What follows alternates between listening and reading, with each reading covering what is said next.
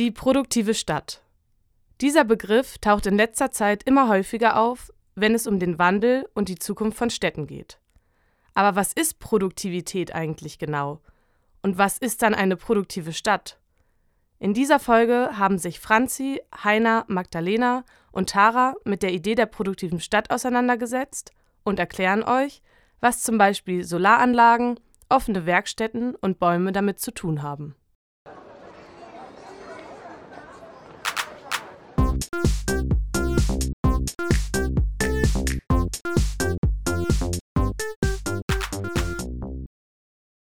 Hallo liebe ZuhörerInnen, ich bin Franzi. Und ich bin Tara.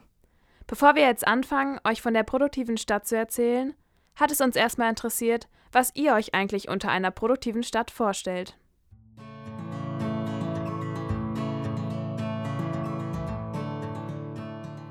Ich denke, eine produktive Stadt könnte äh, eine Stadt sein, in der die Bewohner gemeinsam als eine Gemeinschaft für die Stadt etwas leisten wenn die einzelnen Organe der Stadt in sich flüssig arbeiten.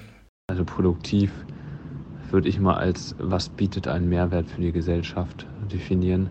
Wirtschaftlich sind natürlich Großstädte eher produktiv, die jetzt einen hohen wirtschaftlichen Umsatz machen, aber gleichzeitig sind die auch besonders produktiv, was CO2-Ausstoß angeht. Menschlich gesehen sind die Großstädte auch produktiver, weil natürlich mehr Menschen mehr leisten können also eine produktive Stadt wäre für mich entweder eine Stadt, die die Produktivität ihrer Bewohner fördert oder aber eine Stadt, die ihre Behörden oder ihre Anstalten so organisiert, dass diese möglichst effektiv arbeiten können.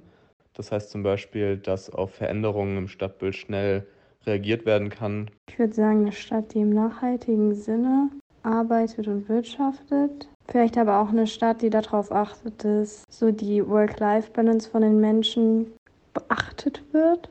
Dass die Stadt an sich viel Energie und Strom und sowas relativ selbst erzeugt.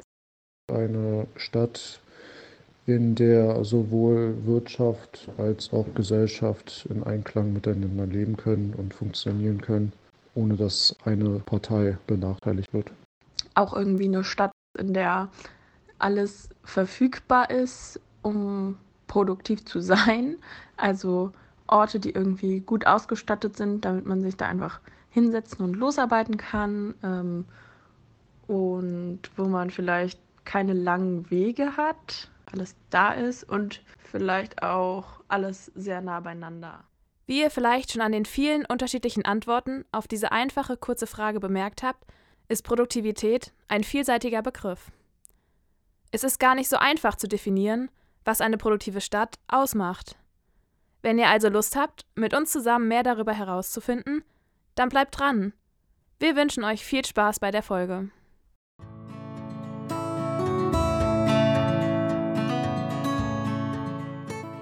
Der Begriff produktive Stadt wurde von dem deutschen Stadtforscher Dieter Lepple vor einigen Jahren ins Gespräch gebracht und ist daher noch recht neu. Es gibt keine feste Definition, sondern es ist eher eine Leitidee für die Stadtentwicklung. Grundsätzlich versteht man darunter die Förderung von Produktion in Städten, was zum Beispiel für Inklusion und Resilienz sorgen soll. Mehr Produktion in Städten schafft nämlich neue Arbeitsplätze und eine stärkere wirtschaftliche Unabhängigkeit. Um zu verstehen, wie die Idee der produktiven Stadt überhaupt entstanden ist, lohnt sich ein Blick in die Vergangenheit.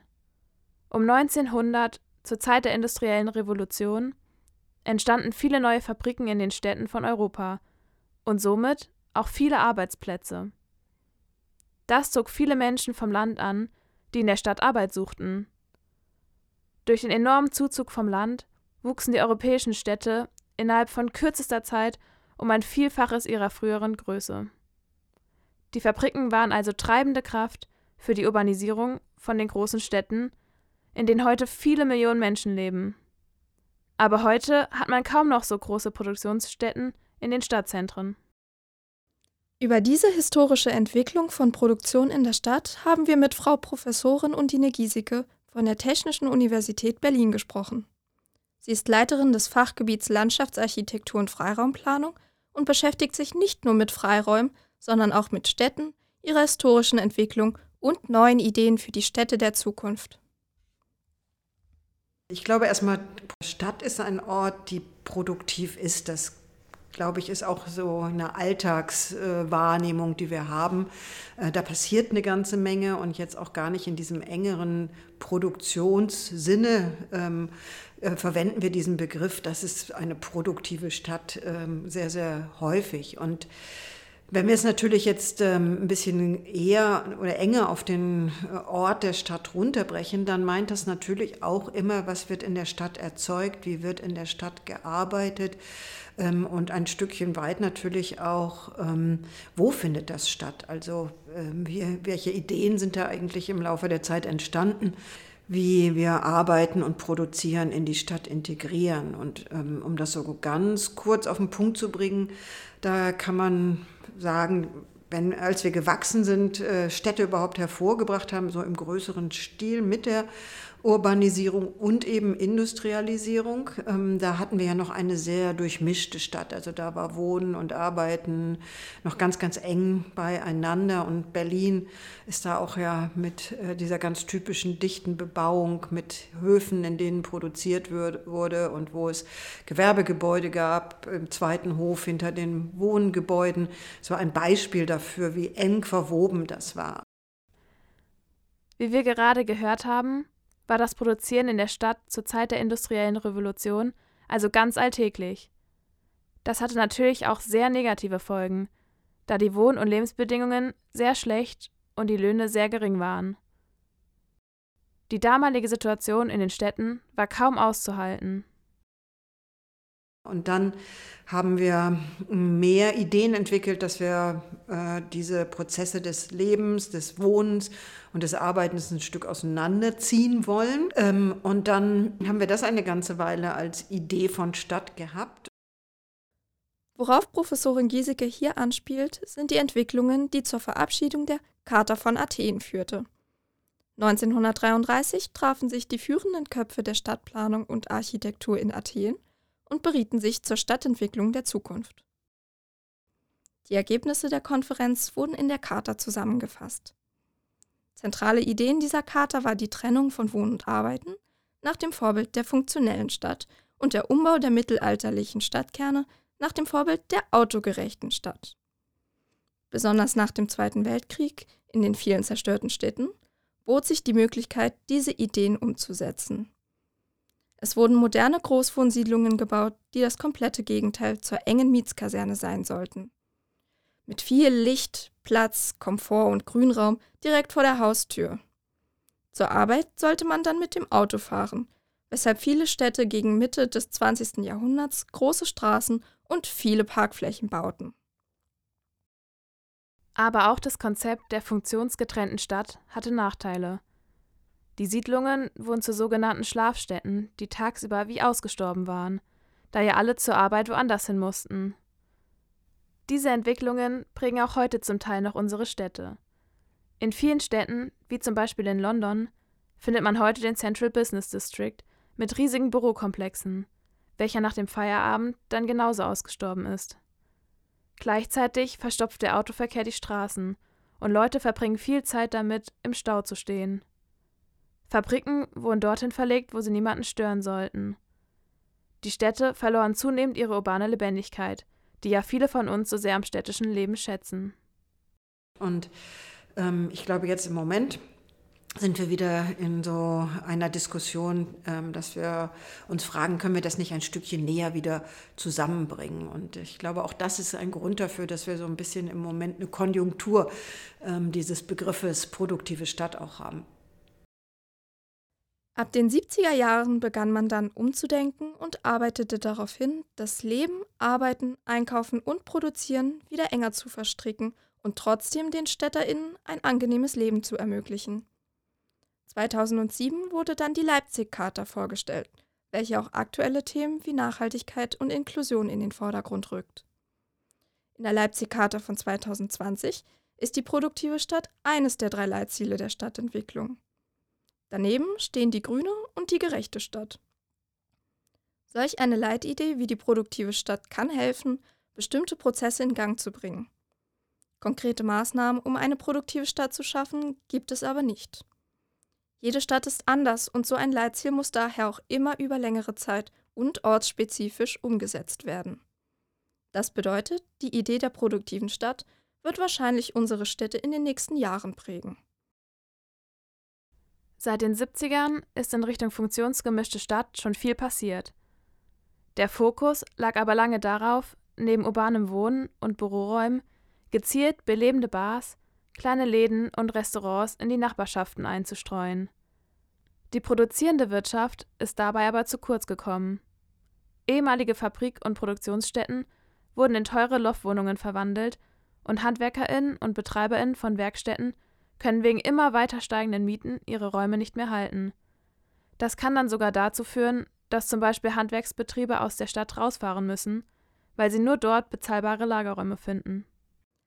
Ein Aspekt der produktiven Stadt ist also, kleine und mittelständische Produktionsstätten in der Stadt zu halten oder zurückzuholen, indem bezahlbare Räume ermöglicht werden.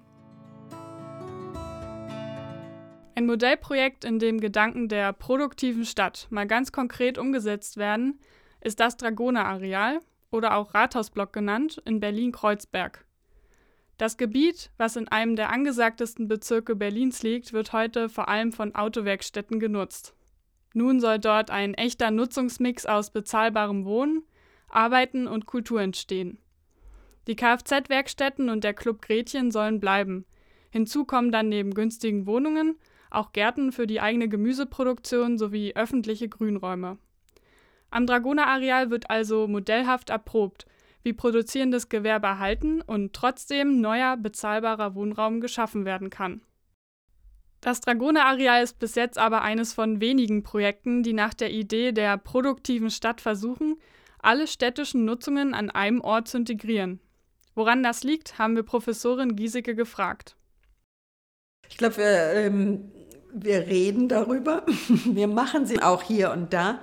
Ähm, aber natürlich muss man ganz einfach sagen, dass äh, unsere Planungssysteme und auch unser Bau- und Planungsrecht natürlich noch wahnsinnig gedrängt ist äh, von diesen Vorstellungen der funktionsgetrennten Stadt, also wo wir das noch nicht so äh, gemischt und feingliedrig miteinander verwoben gesehen haben und wo vielleicht auch ökologische Belange noch ähm, anders betrachtet worden sind. Und äh, dieses Erbe ist einfach noch da. Und selbst wenn wir ähm, uns das auf die Fahnen geschrieben haben, dass äh, wir ja, zu einer stärkeren Nutzungsdurchmischung äh, wieder kommen wollen, ist es in der Realität so, dass eben dann doch ähm, emissionsschutzrechtliche Regelungen, ähm, Lärmschutz, ähm, die ähm, Fragen so von verträglicher Nachbarschaft dann doch ganz schnell wieder auch an ihre Grenzen führen. Und das ist immer noch ein sehr, sehr hartes Ringen. Unser Bau- und Planungsrecht scheint also noch dabei im Wege zu stehen, produktive Orte in bestehende und enge Stadtstrukturen zu integrieren. Hier werden nämlich Wohn- und Gewerbegebiete strikt getrennt. Zwar gibt es planungsrechtlich die sogenannten Mischgebiete, diese werden in der Praxis aktuell jedoch nur wenig genutzt. In Wohngebieten sind zwar andere Nutzungen erlaubt, jedoch nur in Ausnahmefällen. Und wie ihr euch denken könnt, lässt sich auf der Basis von Ausnahmeregelungen keine Stadt entwickeln, die zum Ziel hat, Nutzungen zu mischen. Außerdem wird in den meisten Fällen, gerade in den angesagten Vierteln, das vorhandene produzierende Gewerbe lieber geopfert auf diesen frei werdenden Flächen werden dann meist Wohnungen gebaut, die dann zu hohen Preisen verkauft und vermietet werden. Oftmals geht es also darum, den maximalen Profit aus einer Fläche zu schlagen. Mittelständisches Gewerbe passt in diese Logik nicht rein. Dieses Schicksal sollte eigentlich auch das Dragoner-Areal ereilen. Der Bund bot nämlich erst das Grundstück den Meistbietenden zum Verkauf an. Das konnte aber durch das lautstarke und jahrelange Engagement von lokalen Initiativen verhindert werden. Der Stadt Berlin wurde daraufhin das Grundstück vom Bund übertragen. Nun steht das Modellprojekt Rathausblock für einen Paradigmenwechsel hin zu einer gemeinwohlorientierten und koproduzierten Stadtentwicklung. Hier werden nun die unterschiedlichsten Akteure mit in die Diskussion eingebunden, um eine Lösung zu finden, mit der wirklich alle zufrieden sind. Auch in der Politik musste also erst ein Umdenken stattfinden, damit nicht weiterhin die Interessengruppen mit dem größten Portemonnaie über unsere städtischen Flächen entscheiden. Wir hoffen daher, dass das Dragoner-Areal eine Art Startschuss sein wird für eine gerechtere und produktivere Stadtentwicklung.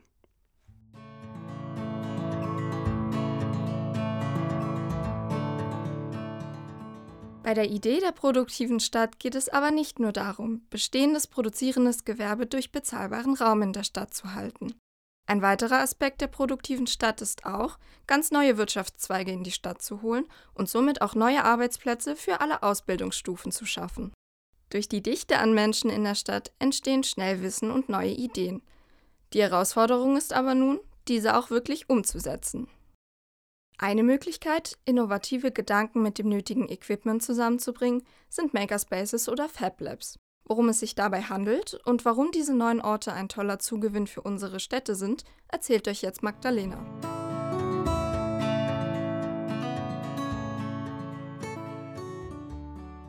Zu einer produktiven Stadt gehören auch Orte der Wissensproduktion, in denen Ressourcen geteilt werden, Wissen weitergegeben wird und Menschen neue Ideen miteinander verwirklichen können. Oft nennen sich diese Orte Makerspaces oder auch Fab Labs, was für Fabrikationslabor steht. Man kann sie sich wie öffentliche Bastelräume oder Werkstätten vorstellen. Egal, ob es nun darum geht, das Fahrrad zu reparieren, ein Möbelstück selber zu bauen oder einen Prototypen mit 3D-Druck zu entwickeln. Man kann dort einfach mal etwas ausprobieren, was Neues lernen oder seine Ideen umsetzen, ganz nach dem Do-it-yourself-Prinzip. Das Tolle daran ist, dass man sich nicht für jedes Vorhaben sein eigenes Werkzeug oder Gerät selber zulegen muss sondern an einen dieser Orte gehen kann und dort alles für alle zur Verfügung steht. Im besten Fall ist noch eine Person vor Ort, die ihr Wissen weitergibt und einem helfen kann. Oft werden die Bezeichnungen Makerspace und FabLab als Synonyme verwendet. Sein Ursprung hat die Idee dieser Orte aber im FabLab. In den USA wurde nämlich 2002 das erste FabLab eröffnet und hat Maker, also MacherInnen, auf der ganzen Welt begeistert auch Dinge selber zu machen. Zehn Jahre später ist die Makerwelle auch nach Europa geschwappt. Inzwischen gibt es hierzulande viele hundert Makerspaces und Fablabs. Der Aspekt der Chancengleichheit spielt in den Makerspaces und Fablabs eine große Rolle. Grundsatz dieser offenen Werkstätten ist nämlich, dass alle freien Zugang zu ihnen haben. Sie verstehen sich auch als demokratische Orte, wo zum Beispiel mitentschieden werden kann, welche Werkzeuge und Geräte angeschafft werden sollen. Da es in der Realität schwierig ist, Makerspaces und Fablabs für alle offen zu halten und trotzdem das Geld für die Miete und Gerätschaften aufbringen zu können, sind sie oft an Hochschulen und Bibliotheken angegliedert. Sie sind daher auch Orte der Bildung und Wissensvermittlung. Sonst kann die Benutzung von privat organisierten Fablabs und Makerspaces auch etwas kosten. Um eine bessere Vorstellung davon zu bekommen, wie ein Makerspace oder FabLab in Realität funktioniert, haben wir uns so ein FabLab an einer Berliner Hochschule genauer angeschaut und uns mit dessen Leiter, Tasso Mulzer, unterhalten. Er ist Laboringenieur am Labor für Fertigungsverfahren der Mechatronik an der Berliner Hochschule für Technik und wandelt dieses Labor zu einem FabLab um. Für ihn sind FabLabs vor allem Orte der Wissensweitergabe und somit auch eine Bereicherung für die Lehre an der Hochschule. Das Prinzip der Lehre in einem FabLab basiert oft, also nicht immer und zwingend, aber oft darauf, dass Menschen was frisch gelernt haben. Und wenn ich was frisch gelernt habe, dann habe ich richtig Bock, jemandem zu zeigen, was ich gerade gelernt habe und guck mal, wie das geht. Das ist so die Motivation, die man in einem FabLab heben muss und auf der ganz viel in einem FabLab überhaupt erst funktioniert. Weil am Ende kann ich natürlich und muss ich auch Professoren in der Hochschule haben, die den Menschen hier Dinge beibringen, aber wenn ich diesen Multiplikationseffekt nutze, dass halt wirklich dann die Studierenden selber Bock kriegen, Leuten zu zeigen, wie Dinge gehen, dann können die Professoren sich ein bisschen zurücklehnen, können sich um die spannenden Sachen kümmern, das heißt, können noch mehr Wissen in diesen Eimer reinwerfen und haben dabei aber ein System, das sich mehr oder weniger selber trägt und selber weiterleitet und untereinander auch nochmal weiterentwickeln kann. Das heißt also, in so einem Fab Lab geht es neben dem Teilen von Maschinen und Werkzeug auch gerade darum, dass Menschen ihr gelerntes Wissen weitergeben. So können möglichst viele Personen Zugang zu modernen Fertigungsverfahren erhalten. Besonders für junge ErfinderInnen sind Fab Labs Orte, wo Ideen in erste Prototypen verwandelt werden können. Sie können hier, ausgestattet mit dem nötigen Equipment, an ihrem Produktionsverfahren feilen und sich ausprobieren, bevor sie ihr Produkt auf den Markt bringen. Herr Mulzer erzählt uns, dass an der Berliner Hochschule für Technik momentan besonders die Studierenden das Labor für ihre Zwecke nutzen können, er aber perspektivisch für alle öffnen möchte. Denn Schritt für Schritt wird das Labor für Fertigungsverfahren der Mechatronik so modernisiert, dass es als FabLab nutzbar wird. Für die Geräte gibt es eine offizielle Inventarliste für FabLabs, an der man sich orientieren kann. Da das Labor an der Berliner Hochschule für Technik aus der Mechatronik kommt, gibt es dort schon viele Anlagen für eine Leiterplattenproduktion und 3D-Drucker, Lasercutter und mehr. Eine große Herausforderung bei der Umrüstung zu einem FabLab ist jedoch nicht alleine die Organisation der Geräte. Es muss zum Beispiel auch garantiert werden, dass sich niemand bei der Bedienung von Maschinen im FabLab verletzen kann. Dafür braucht es klare Regeln und Strukturen, die getestet und verbessert werden müssen. Deshalb öffnet das Labor von Herrn Mulzer nicht von heute auf morgen als FabLab, sondern es ist ein Prozess, der gewissenhaft durchgeführt werden muss. Wenn alles gut läuft, so sagt uns Herr Mulzer, wird er seine Türen als FabLab im Sommer 2022 öffnen. Wir sind gespannt darauf und drücken die Daumen. Falls ihr jetzt Lust bekommen habt, selber produktiv zu werden und eure Ideen in einem Makerspace oder FabLab umsetzen wollt, dann schaut doch mal im Internet nach, ob es so etwas auch in eurer Nähe gibt. So könnt auch ihr ganz leicht Teil von der produktiven Stadt werden.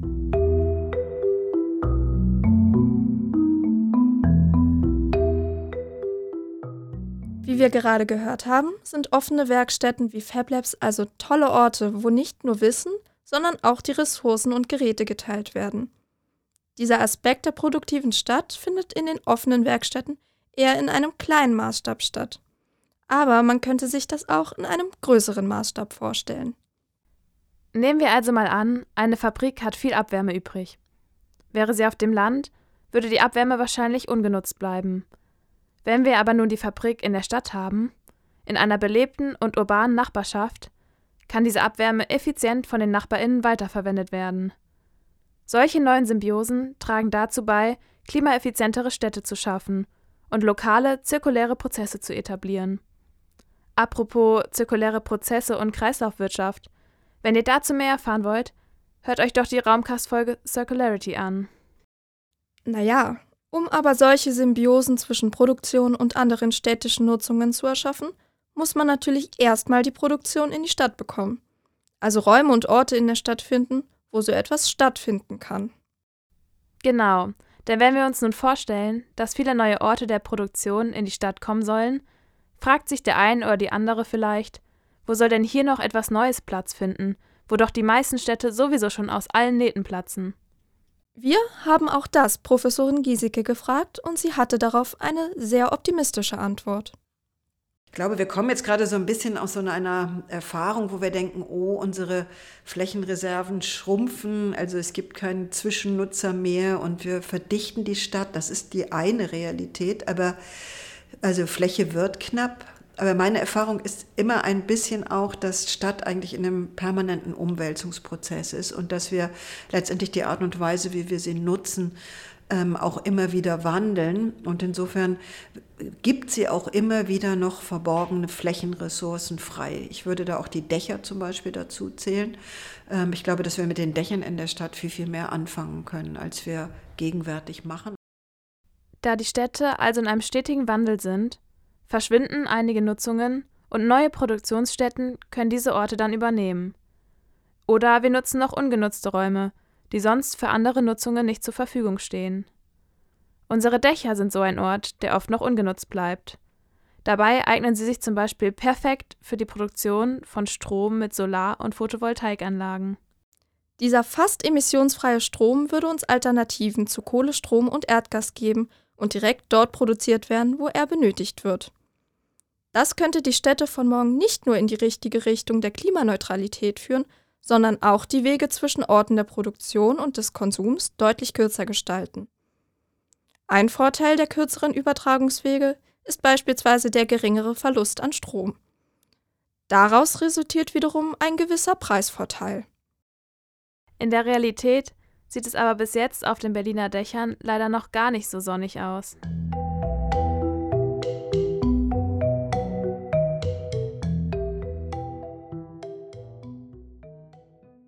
Berlin hat einen Masterplan aufgestellt, der sich Solar City nennt. Er ist ein Projekt zur Umsetzung des Berliner Energie- und Klimaschutzprogramms 2030. Der Plan enthält 27 Maßnahmen mit dem Ziel, dass Berlin bis 2050 klimaneutral werden soll. Laut dem Solar City Plan werden aktuell durch Photovoltaikanlagen aber erst weniger als ein Prozent des Berliner Stromverbrauchs gedeckt. Untersuchungen des Fraunhofer Instituts für Solare Energiesysteme zeigen jedoch, dass theoretisch 25 Prozent erreichbar wären. Das liegt daran, dass bisher nur ein kleiner Teil der Möglichkeiten zur Energiegewinnung durch Photovoltaik ausgeschöpft wird. Also, warum wird dieses Potenzial bisher noch so wenig genutzt? Eine Ursache liegt darin, dass die Installation von Solaranlagen in Berlin finanziell einfach weniger attraktiv ist als zum Beispiel im Süden von Deutschland. Oft werden die Berliner Dächer aber auch nicht komplett mit Photovoltaikanlagen ausgestattet, obwohl das technisch möglich wäre. Diverse Regularien von der Bundesregierung behindern heute nämlich noch, dass das gesamte Potenzial der Dächer ausgeschöpft werden kann.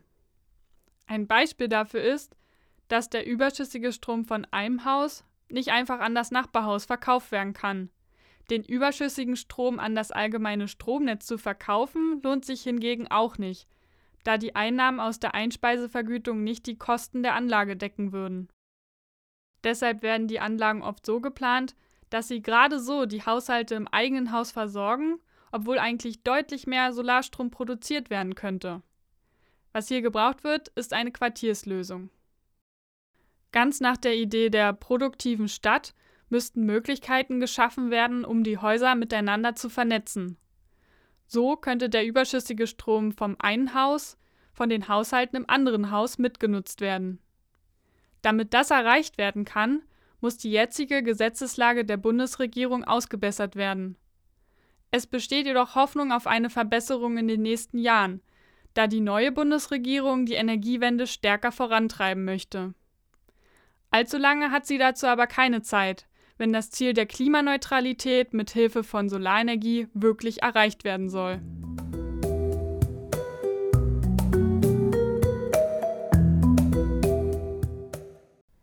Mit dem Dragoner-Areal in Kreuzberg, dem zukünftigen FabLab in der Berliner Hochschule für Technik und dem Solar City Plan haben wir euch jetzt drei Beispiele aus Berlin vorgestellt. Sie zeigen, wie die Idee der produktiven Stadt in die Realität umgesetzt werden kann. Diese Beispiele decken aber nur einen kleinen Teil der vielfältigen Aspekte der produktiven Stadt ab. Ein weiteres Beispiel wäre die urbane Landwirtschaft. Hier geht es darum, dass Lebensmittel in oder nah an der Stadt produziert werden. Dadurch bekommen auch StädterInnen wieder Bezug zu ihrem Essen und wissen, wo zum Beispiel der Brokkoli auf ihrem Teller herkommt. Außerdem wird eine lokale und saisonale Ernährung gefördert. Wenn euch das interessiert, könnt ihr euch dazu die Raumkastfolgen, Gemeinschaftsgärten oder regionale Lebensmittelversorgung anhören. Eine lokale Produktion kann man sich also nicht nur für Lebensmittel vorstellen, sondern auch für viele weitere Produkte, die man in der Stadt zum täglichen Leben braucht. Mit mehr Produktion in der Stadt wären wir auch weniger abhängig von größeren globalen Lieferketten. Das verkürzt nicht nur die Lieferwege, sondern sorgt auch für einen stärkeren regionalen Bezug zwischen Produzierenden und Konsumierenden.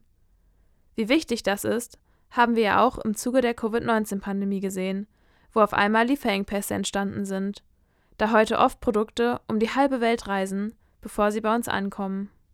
Mit der Idee von einer produktiven Stadt werden also die Verdrängung vom bestehenden klein- und mittelständischen Gewerbe überdacht und Möglichkeiten für neue Arten der Produktion geschaffen. Sie fördert auch die gemeinschaftliche und smarte Nutzung von Ressourcen, ob nun Werkzeuge im FabLab oder die Abwärme, die bei der Produktion übrig bleibt. Mit dem Konzept der produktiven Stadt können aber auch bisher ungenutzte Räume für die Produktion erschlossen werden, wie zum Beispiel die Nutzung von Dächern für die Produktion von Solarenergie oder zum Anbauen von Lebensmitteln. Das klingt alles so, als ob es nicht nur darum geht, in den Städten einfach mehr Produkte zu produzieren. Und die können dann wiederum für Geld verkauft werden. sondern vielleicht verbindet man das Wort Produktion und somit produktive Stadt ja auch mit einer Art von Leistung, oder? Laut Duden versteht man unter Produktion die Erzeugung und Herstellung von Waren und Gütern. Unter Produktivität wiederum das Hervorbringen von Produkten, konkreten Ergebnissen und Leistungen. Also man kann durchaus sagen, dass bei den Worten Produktion und Produktivität mitschwingt, Güter und Waren herzustellen, die im Gegenzug einen gewissen Geldwert haben. Was bedeutet das also für die produktive Stadt? Ja, mancher wird der Begriff produktive Stadt genauso eng verstanden. Also eher aus einem geldmotivierten und wirtschaftlichen Denken heraus. Im Fokus steht dann, welches Produkt können wir im urbanen Raum herstellen und wie viel Gewinn bringt das? Und welche Industrien stärken die städtische Wirtschaft? Hier wird also meist der Aspekt betont, mehr Geld zu verdienen und dafür zu sorgen, dass die städtische Wirtschaftskraft sich auch in Zukunft steigert. Aber Produktivität ist ja eigentlich weit mehr als das Erzeugen von Produkten, die man dann verkaufen kann. Ein zu enges Verständnis von produktiver Stadt kritisiert auch Professorin Giesecke. Ja, die produktive Stadt, wenn man das so hört, da schwingt ja vielleicht immer so ein Stückchen weit so eine Idee mit oder so eine Wahrnehmung mit, ähm, dass die Stadt was hervorbringen muss. Also dass es um dieses permanente Umsetzen, ähm, erzeugen, äh, auch vielleicht äh, ökonomisch verwertbar sein, ähm, dass es um diese Fragen ganz, ganz stark geht. Und ähm, ich glaube, dass das ein bisschen eine Gefahr an der einen oder anderen Stelle ist, dass man produktive Stadt eben in diesem verkürzten Sinne so sieht und äh, dass es dann unterm Strich wieder darum geht, wie kann man das bilanzieren, äh, was sind tatsächlich die Kapazitäten, wie kann man sie bewerten. Ich glaube, wenn es sich in diese Richtung verselbstständigen würde, dann wären wir ein Stückchen weit auf dem Holzweg. Ein sehr anschaulicher Ort der Produktion, der nicht direkt in monetären Wert übersetzt werden kann, sind unsere städtischen Freiräume. So nehmen zum Beispiel Bäume das städtische CO2 auf und geben Sauerstoff zum Atmen frei. Und sie spenden Schatten, was die Umgebung abkühlt. Außerdem produzieren die Pflanzen im Blühstreifen Nahrung für Insekten. Freiräume bringen aber auch Raum für soziale Begegnungen hervor, wodurch Austausch und Gespräche, zum Beispiel Kunst entstehen kann oder neue Gedanken. Selbst das Regenwasser in Freiräumen kann produktiv sein. Ja, vielleicht müssen wir einfach unseren Zugang zu diesem Verständnis produktive Stadt noch erweitern. Also wenn ich jetzt auch noch mal aus der Sicht der Freiraumplanung und der Landschaftsarchitektur ein Stückchen weit spreche, dann kann man sich ja auch die Frage stellen, was tragen denn Freiräume zum Beispiel zur produktiven Stadt bei? Also können Freiräume uns helfen, die Frage von Wasser ganz anders zu managen?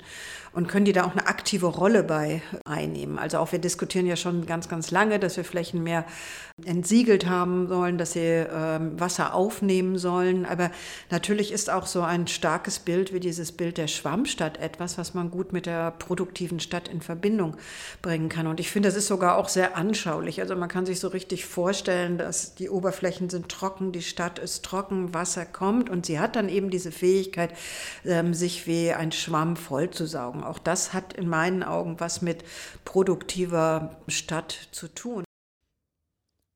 Diese vollgesaugten Schwämme, wie Professorin Giesecke das so schön beschrieben hat, können ein sehr effektives Mittel im Umgang mit Starkregenereignissen sein. Durch die Klimakrise wird das für die Stadt immer wichtiger. Freiräume helfen also auch, Regen aufzunehmen, zwischenzuspeichern und abzuführen. Infolgedessen gibt es einerseits weniger Überschwemmungen, andererseits entsteht dadurch ein kühlender Effekt, wenn später das Wasser wieder in Form von Wasserdampf an die Umgebung abgegeben wird. Wir sollten uns bewusst machen, dass Produktivität auch hier nicht aufhört. Wenn wir unser Verständnis von produktiver Stadt entsprechend erweitern, können all diese und noch weitere Aspekte ebenfalls darunter fallen und in künftigen Planungen mit berücksichtigt werden.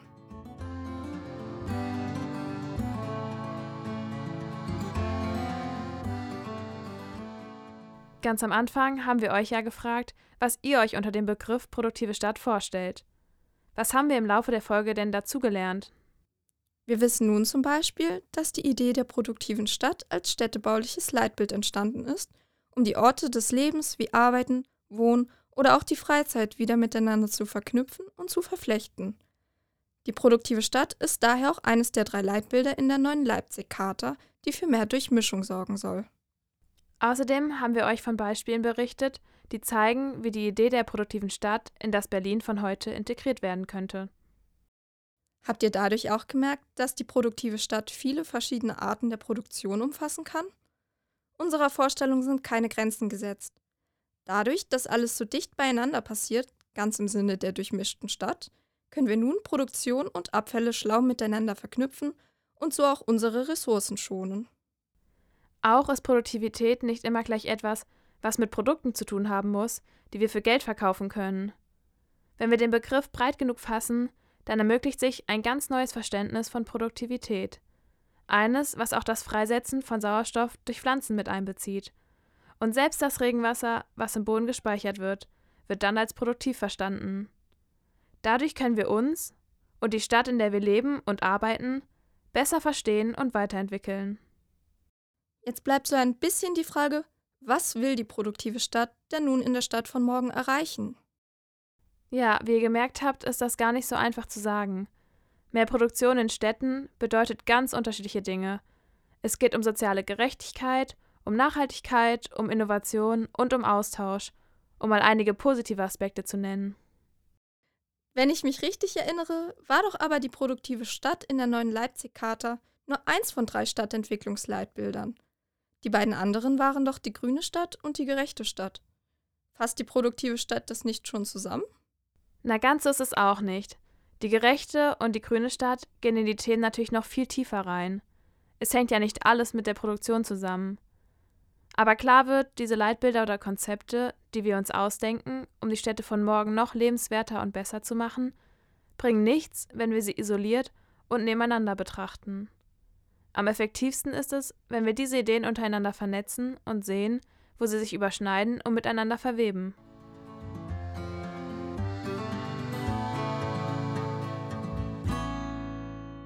Und damit sind wir auch schon am Ende unserer Folge angelangt. Wir hoffen, ihr hattet Spaß, habt etwas dazugelernt und guckt ab jetzt nochmal mit anderen Augen auf das Thema Produzieren und Produktivität in der Stadt. Wir verabschieden uns von euch. Ciao!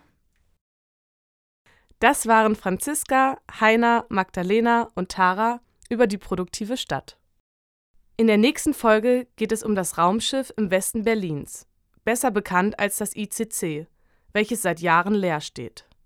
Warum? Hört in die Folge rein und findet es mit uns heraus.